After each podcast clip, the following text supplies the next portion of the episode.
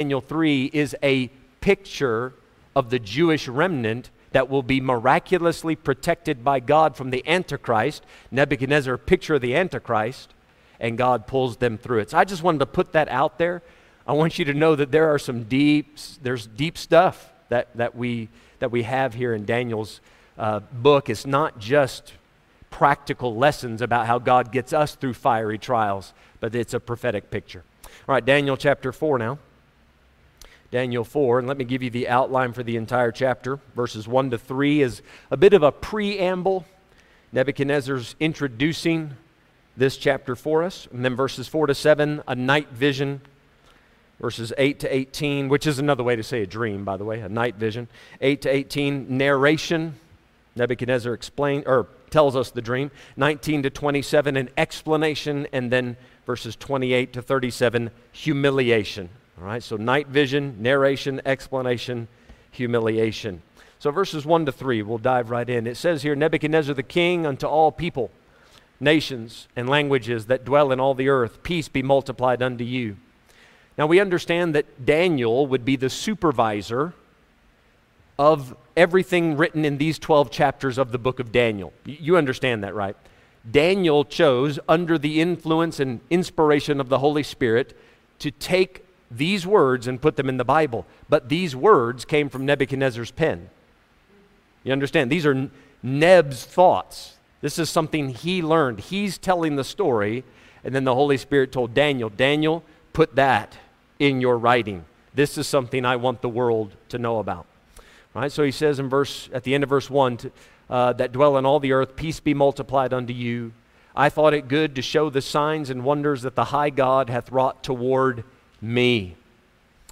I'm going to put that in the back of your mind because that's going to link with my sermon perfectly today. Nebuchadnezzar said, I want to show you what the high God hath wrought, what he's worked toward me. Verse 3 How great are his signs, and how mighty are his wonders. Do you guys see the exclamation points? You guys see him? He's putting some emphasis on here. He's stomping his foot, he's raising his hand. How great are his signs! How, how mighty are his wonders! His kingdom is an everlasting kingdom, and his dominion is from generation to generation. What he wants to do is just tell us how great God is, and he's going to tell us that from the basis of his perspective, what God has done in his personal life. I hope there's a time in your life where you have a similar moment where you say, Everybody gather around. As many people as will listen, I want to tell you how great my God is. Nebuchadnezzar can't even say that. The Most High God was not his God. He's giving testimony on behalf of Daniel's God. Because even Nebuchadnezzar, this wicked man, could not deny how great of a God Daniel had. Friend, if you're saved, you should know personally how great of a God you have. The Bible says that we look for that blessed hope, the glorious appearing of our great God and Savior Jesus Christ. I, I like it when they call him great. Our great God. He's not just a good God, right? He's a great God. One of his names in the book of Jeremiah, it just says, the great. I love that verse. He's just the great. You say, great at what? What is he not great at? He's just great. And you ought to be able to identify in your life what he has wrought toward you and then say, Let me tell you. You ought, to, you ought to work up the courage at some point to stand and testify. Right? There's a right time and a place, but to say, folks, listen, God's been good to me. Let me tell you about it. We have a song in our hymn book. I love to tell the story. You ought to love to tell the story of how you met the Lord Jesus Christ and how he changed you. You ought to love to tell that story. If you haven't tried this yet, I, I recommend it. Write it down. That's what Nebuchadnezzar did. He wrote it down. You say, no one's going to read it. Okay, write it down anyway. A- and th- this is a good way to count your blessings. Name them one by one, and it will surprise you what the Lord hath done. You get to writing it down, and all of a sudden you realize, my goodness, the longer I, when you write, it slows your thinking down. Because you can't write as fast as you can think. Well, okay, most people can't write as fast as they can think. Right? It slows you down and you start to think about what you're writing go, man, God has been really good to me. Now, for Nebuchadnezzar, if you know this story at all, Daniel chapter 4, he had a seven year trip to the funny farm. he, he took a seven year hiatus from reality, and he's out there eating grass like an ox.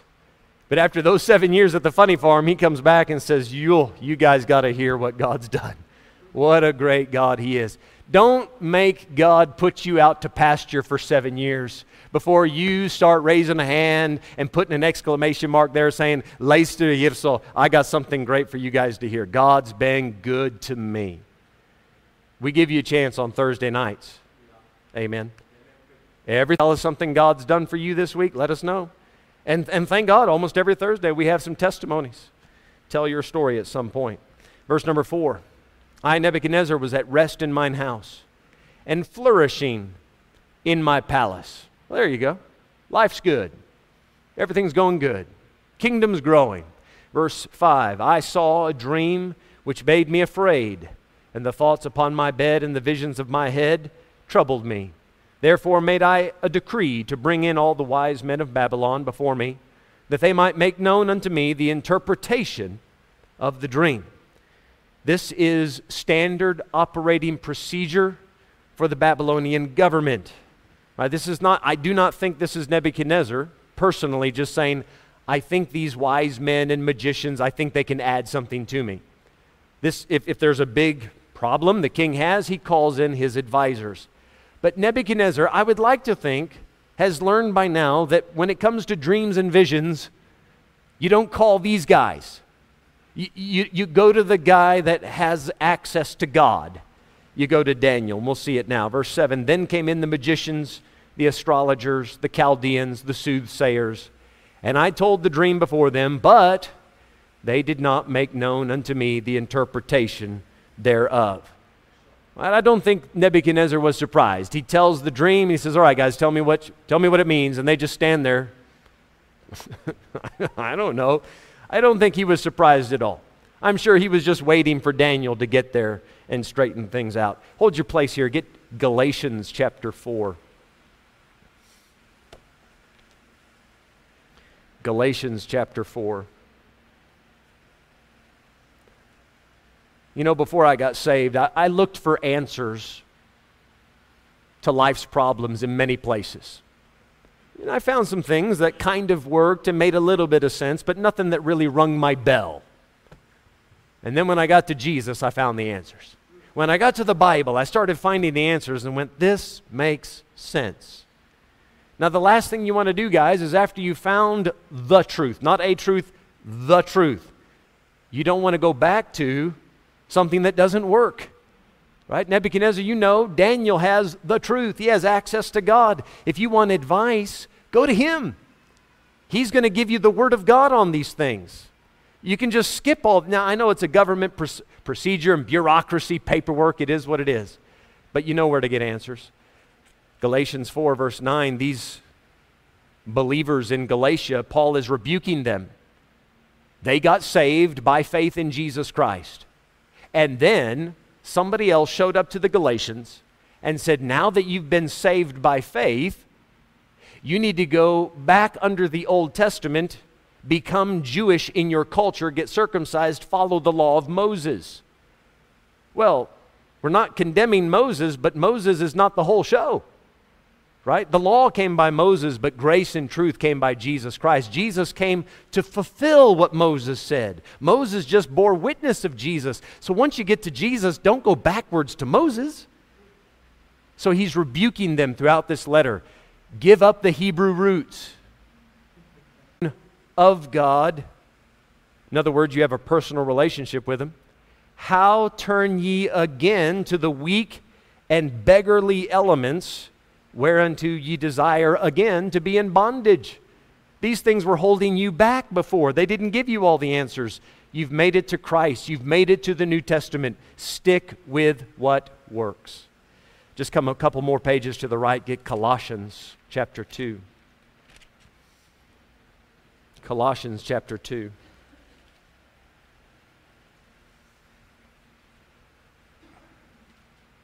If you have found the wisdom you need for life, the peace, contentment, the joy, the satisfaction, the direction, the understanding, the strength, the motivation, if you have found all that in Christ, I promise you need not look elsewhere.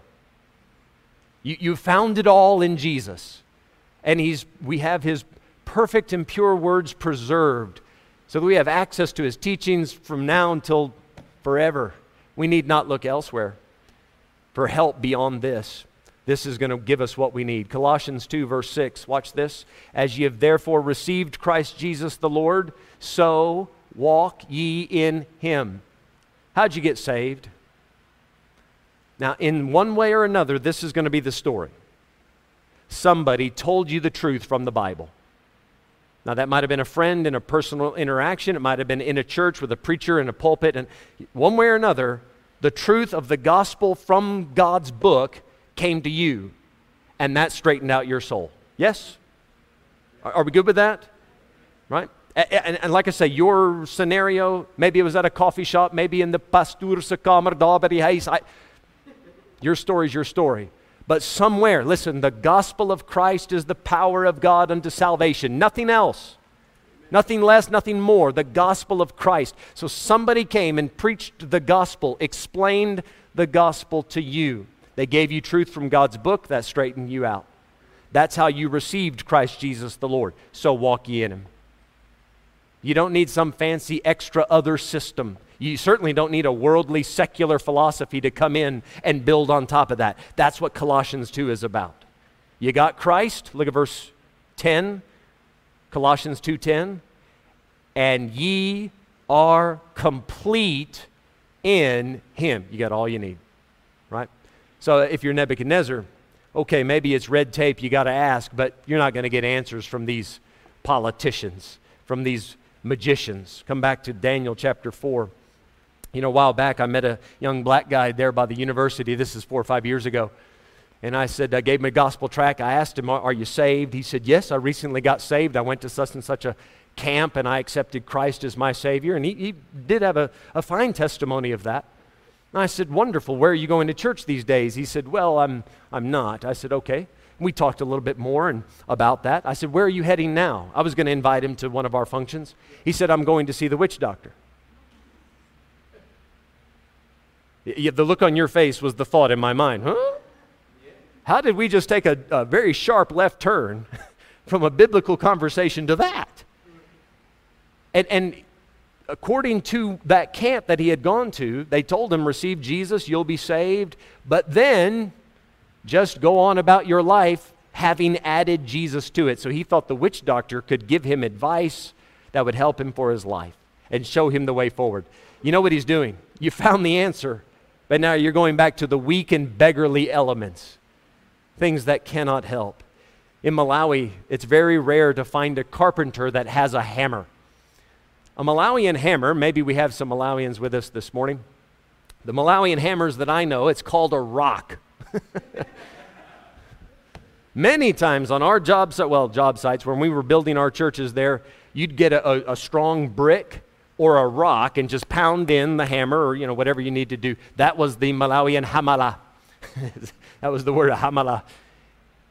Now you give them. I went down to the you know the shops and brought uh, bought them a proper hammer and put it in their hands and man they start smacking that nail with that hammer and boom into the wood, boom into the wood.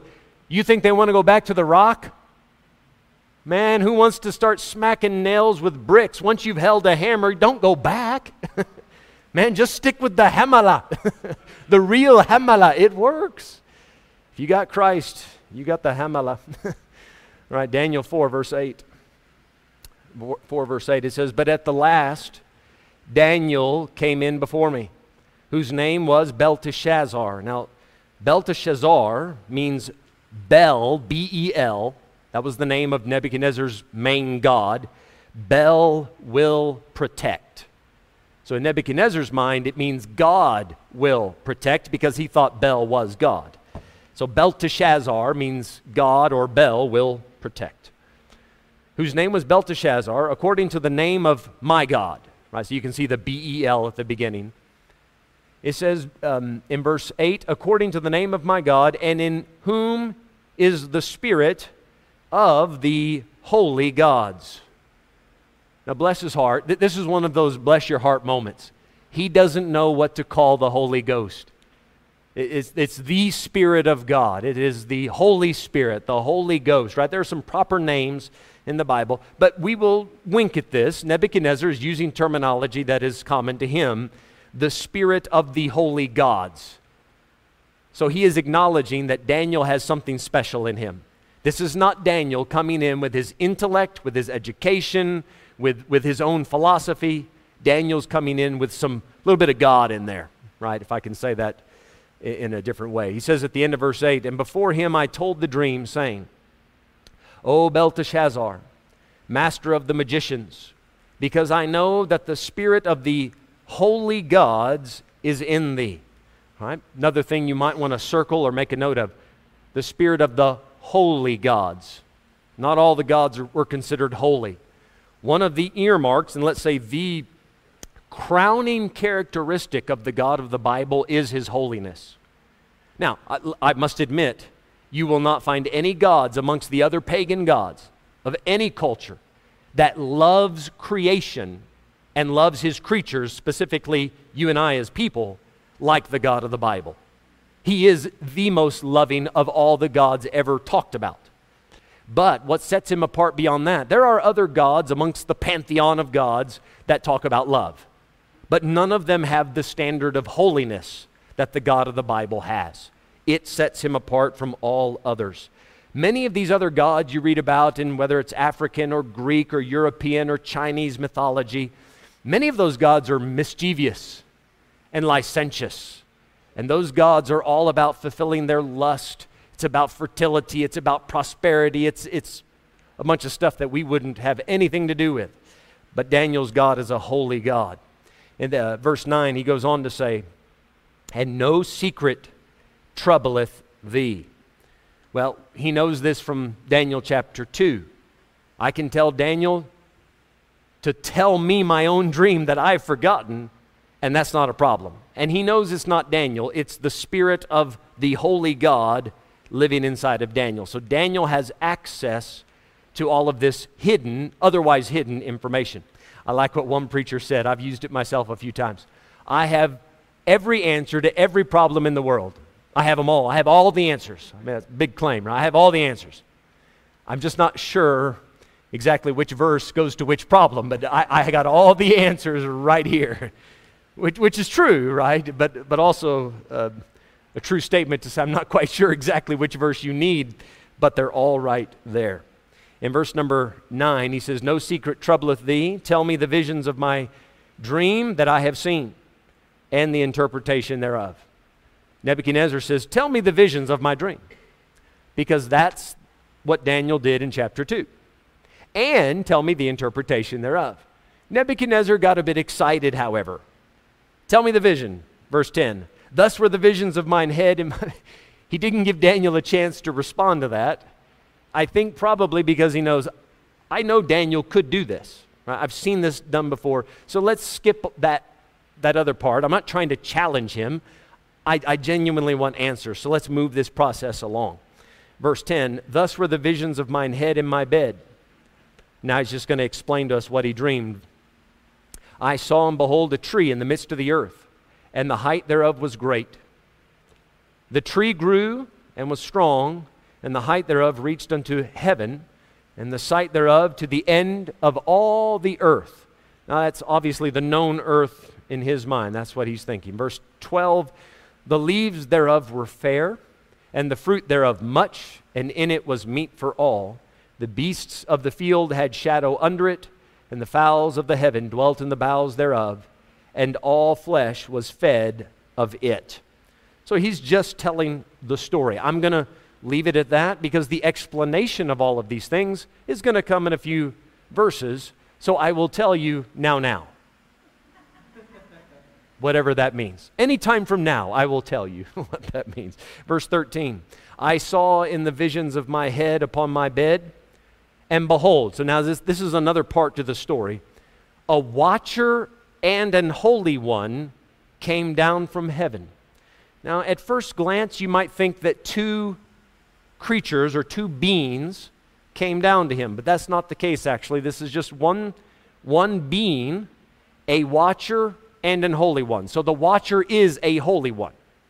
This is, this is a, a figure of speech that we call a hendiadys. hendiadys. And this is common. Even we do this still today often. Um, in the Bible, you have a lot of these. When we say one thing two ways, that's a hendiadys. So you say one thing with two descriptions, and it's always joined by the conjunction and. So I quoted one earlier, actually, Titus 2, verse 13. Our great God and Savior, Jesus Christ. We're not talking about two separate people. Jesus is our great God and our Savior. Uh, Thomas said this to Jesus. Remember when Jesus appeared to him after the resurrection, My Lord and my God. It's not that my Lord's over here and my God's over here. Two descriptions of the same person. Um, in, in the book of Song of Solomon, my sister and my spouse. Uh, that's one woman, but she's of Jewish descent, so Solomon can say, my sister, my spouse. So hendiadys. So this is an angel. This is another way to refer to an angel, a watcher and an holy one. Uh, turn your Bible to Daniel chapter 12. I think it's fairly obvious why we would refer to an angel as a watcher. They watch over stuff, that is one of their duties. Matthew chapter 18, Jesus talked about how all children have an angel watching over them. They stand in the presence of the Father on the behalf of those children. In Hebrews chapter 1, we're told that the angels are ministering spirits sent forth to minister to them that are heirs of salvation. So there's a good reason to think that even we have angelic support to whatever extent. And you'll find other places in the Bible that indicate that. Uh, Daniel 12 and verse 1. And at that time shall Michael stand up. Now, the context is right in the middle of the tribulation time, and they're dealing with the Jewish nation. At that time shall Michael stand up, the great prince which standeth for the children of thy people. Michael, the archangel, has been deployed to watch over the nation of Israel. How many of you remember from Revelation chapter 12? Michael and his angels fought against the devil and all of that. So, Michael is going to fight these, to use a modern term, Star Wars, heavenly Star Wars, right? And he fights these battles because when there are wars going on down here on the earth, there are also battles going on in the spiritual realm. This is something we're going to learn in Daniel chapter 10, so I'll save explanation until then. I come back to Daniel 4 now. Verse 13 A watcher and an holy one came down from heaven. So this angel is referred to as a watcher and a holy one. Holy because this angel is all about righteousness and doing things right and be, being obedient to God. It is the opposite of a devil, right? So a, a devil, and many people have um, taught, taught this, and I, I must say, I can't go as far as to say the Bible proves this, but I do think the Bible supports the idea that unclean spirits and devils are the result of angels that fell. And I, I do, I, I see the connection. I, I just can't give you one verse or a group of verses that comes right out and says that. But when we're talking here about a watcher and an holy one, we're talking about one of the angels that has not fallen, not a devil, not some mischievous spirit, but a spirit that's come down from heaven. Now, verse 4, from God in this case. From verse 14, now it says, He cried aloud. So this angel, he, do you see the singular pronoun? That's how we know it was de- we're dealing with one creature here. He cried aloud and said thus, Hew down the tree, cut it down and cut off his branches, shake off his leaves, and scatter his fruit. Let the beasts get away from under it, and the fowls from his branches. Nevertheless, leave the stump of his roots in the earth, even with a band of iron and brass in the tender grass of the field, and let it be wet with the dew of heaven, and let his portion be with the beasts in the grass of the earth. Verse 16 Let his heart be changed. I just want to point that out. There's the story switches, the narrative switches. They were using the metaphor of a tree. Cut the tree down, leave the stump banded with these iron and brass bands. And then it switches to let his heart. Now, it's, it's gone from this tree to something personal.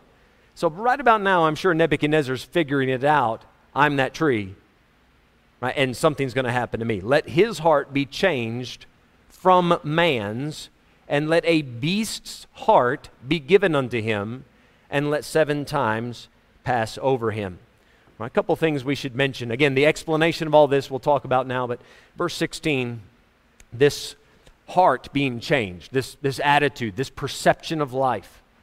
There are actual medical conditions that do somewhat mirror what Nebuchadnezzar went through. One of them is called lycanthropy. Lycanthropy. This is where, and this, this is part mythology. Everybody's heard of werewolves. All right. Lycanthropy is when a, a person actually starts to think that he or she is a wolf. And they call that lycanthropy. So they actually literally go out and howl at the moon. Now I know, you know, Halloween time, you get people that just dress up and, you know, make movies about it. And I, I know these stories are false. And I know those people are not actually wolves. But in their mind, there are people that lose it for a while and think they are that animal. Strangely enough, if you go on TikTok, you'll find a bunch of them barking and howling, and, but that's a whole nother story. All right, now, now that's, that's not what uh, Nebuchadnezzar is experiencing, but there's another one called boanthropy. Boanthropy. So, for those of you that are cattle herders uh, and farmers, you might be familiar with the term bovine. So that's the bias. That, that's, that's your, you know, kui. That's that out in the field, your cows. Boanthropy is the same kind of condition, but people start to think they are a cow or an ox. So this is not just Nebuchadnezzar. Other people, very rarely, mind you, but they actually end up out in the field eating grass and so forth. Now, shamefully enough, you can find some things on YouTube where in Pretoria, a pastor actually told his members that if they went outside and ate the grass and ate the leaves off of the tree, that they would somehow be helped spiritually. How many of you saw that on YouTube? Now that's heartbreaking, right? That's like forced boanthropy. That's, that's sad. But nevertheless, there are recognized conditions that would explain a little bit of what happened to Nebuchadnezzar. Now, we, we are going to understand from this, even though science might have given it a name, the cause behind it is spiritual. If you were here last Sunday, we talked about in the sermon curing spiritual madness. And you've got to, you've got to realize that just because your symptoms are manifesting in the physical realm, it doesn't mean there's a physical cause. The root of that physical manifestation could be something spiritual. And Nebuchadnezzar is an example of that. Verse 16, let seven times pass over him. Hold your place here, get Daniel 7, verse 25. Daniel 7 and verse 25.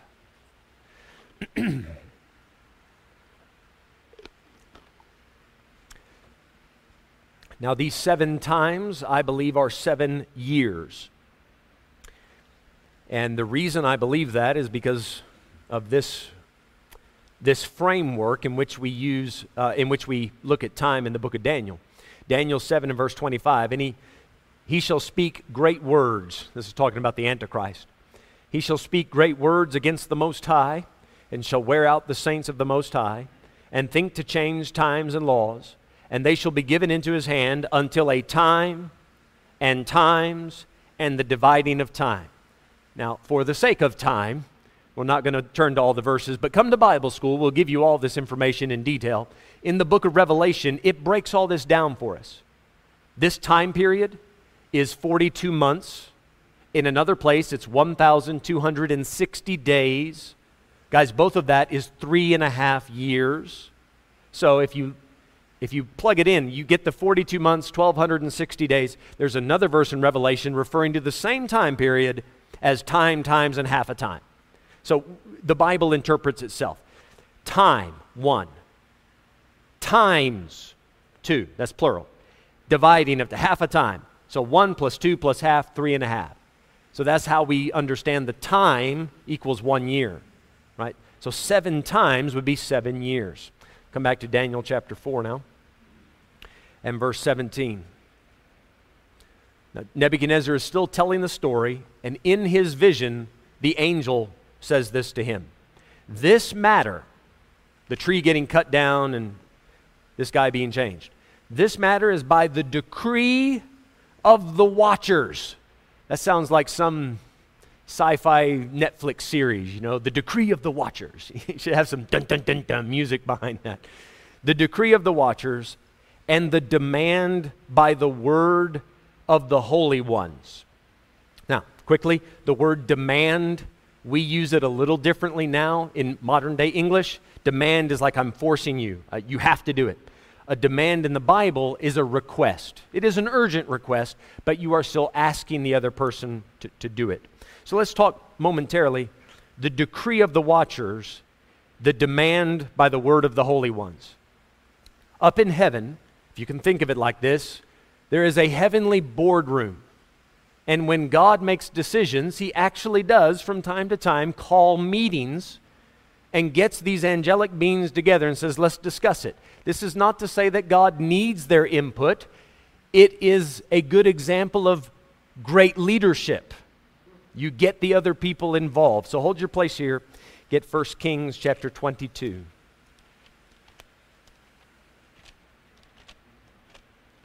1 Kings chapter 22.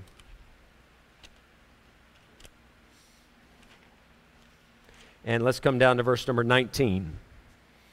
All right, so the decree of the watchers.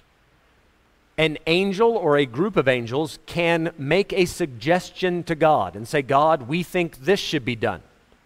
Those angels can also say, right, because where we're reading in Daniel, it has now turned into a plural the watchers, the holy ones. So the, the group of angels, this board, boardroom session, they came together and said, God, we would suggest, we would request of, of you, most sovereign, most high God, please punish Nebuchadnezzar in this and this and this way. And then God, of course, would sign off on that and say, go do it. Right? So that, just to, so you can understand in heaven how that would work. 1 Kings 22, Verse 19 Now we're in the middle of a story. Micaiah the prophet has been called in to tell Ahab what's going to happen when he goes out to battle. Verse 19 And he said, Hear thou therefore the word of the Lord. I saw the Lord sitting on his throne, and all the host of heaven standing by him on his right hand and on his left. And the Lord said, Who shall persuade Ahab that he may go up and fall at Ramoth Gilead? And one said on this manner, and another said on that manner. You see the angels giving suggestions? And then verse 21. Uh, and there came forth a spirit and stood before the Lord and said, I will persuade him. And the Lord said unto him, Wherewith? How? And he said, I will go forth, and I will be a lying spirit in the mouth of all his prophets. And he said, Thou, this is the Lord answering, thou shalt persuade him and prevail also. Go forth and do so. Now, lest you think this is something dodgy on the behalf of the Lord, it's not at all. Ahab deserves this. This is a punishment. God tried to give Ahab the truth. God sent a prophet that told him right down, right down straight on the path. This is what's going to happen. Ahab, do this and not that. And Ahab turned away and said, This preacher's so negative. He never says anything nice about me. He hates me. Read the story. That's the story. That's not even me adding anything to it. That's what he said. He never speaks anything good about me. It's always mean. God says, All right, well, if you, if you want a lollipop, we'll get you some lollipop preachers in here to tell you what you want to hear and tickle your ears. And God said, All right, who's got any ideas? Angels, any ideas? This, this, this. Uh, you know what? Mr. Angel, number 4,522, you got it. You get the tenda. It is your job. Go down. and he knows Ahab, since he's rejected the truth, then he'll, he'll listen to these lying prophets. Can you think of another time in the Bible this has happened? Where God has employed a similar method? King Saul, Spirit of God was there upon him. Saul, go take care of the Amalekites. Eh, he did it so so. God says, I'm done with you, man. I, I, you know, you just, Listen, listen, look up here. You're not fully on board. You just keep doing a, you know, almost the whole thing, but then you just leave a little out. So I, I can't use you, Saul. So then the Spirit of the Lord comes down on David. 1 Samuel 16, what does it say? An evil spirit from the Lord comes down and starts bothering Saul. Why? Punishment. If you're not going to be mindful of the Spirit of God, here comes the other one. All right, so, so the angels get involved in that way. So, Daniel chapter 4, verse number 17. This might be as far as we get. I was hoping to make a little bit more distance, but that's all right. Verse 18 This dream I, King Nebuchadnezzar, have seen. Uh, forgive me, I'm so sorry. One more thing I want to say at the end of verse 17. This matter, let's get verse 17 again. This matter is by the decree of the watchers and the demand by the word of the holy ones, to the intent that the living may know that the Most High ruleth in the kingdom of men, and giveth it to whomsoever he will, and setteth up over it the basest of men. The angels got tired of Nebuchadnezzar walking around strutting. Look at this great Babylon that I've built. Look at this wonderful life I've made for myself. And Nebuchadnezzar let his position go to his head. I'm the king. I'm the king not just of Babylon, but over the entire realm, as far as the eye can see, the tree that can see to the end of it. And these beautiful leaves, beautiful kingdom, and fruit for all. I provide for everybody, man and beast. I am so great. And the angels are up there saying, dude, you are the basest of men. You're like, you understand the basest. That's the, you're in the basement. You're like the bottom of the barrel. You are so morally and spiritually bankrupt. You have no idea how pathetic you are walking around wearing a nice set of clothes and money in your pocket. You think that makes you a man? The angels got tired of that. And that's why they, they get to this meeting and say, God, can we please teach this guy a lesson? can we please prove to him what he really is? Can we give him seven years out there in the funny farm? Like literally on the farm, eating off of the ground, just to prove to him what he's really like. That he is barely better than an animal. That's saying something. There's a good lesson in that, right? Good lesson in that. Just because the world approves and maybe applauds and commends and says, Good job, well done, you. You've made a good life for yourself. Make sure heaven approves. Make sure you have the, uh, the, the shop of heaven. Make sure God looks down and says, Yep, that's a life worth living. Because anything short of that, what's the point? What's the point? I mean, you'll have a few good years, but as we often say, there's only one life, twill soon be past. Only what's done for Christ will last. Your Babylon will fall, and then it will come out exactly where you rank in God's system. All right, let's all stand. This is as far as we'll get for this morning. Let's all stand, and bow our heads. Father, we thank you for letting us get this far. I believe we've already seen some profitable things from this chapter. And Lord, today we seek not man's approval, we seek not the praise of men. Uh, Lord, we, we seek to put a smile on your face. We have met to worship you in spirit and in truth. Father, thank you for your help thus far. Bless our fellowship and the service to come. In Jesus' name, amen.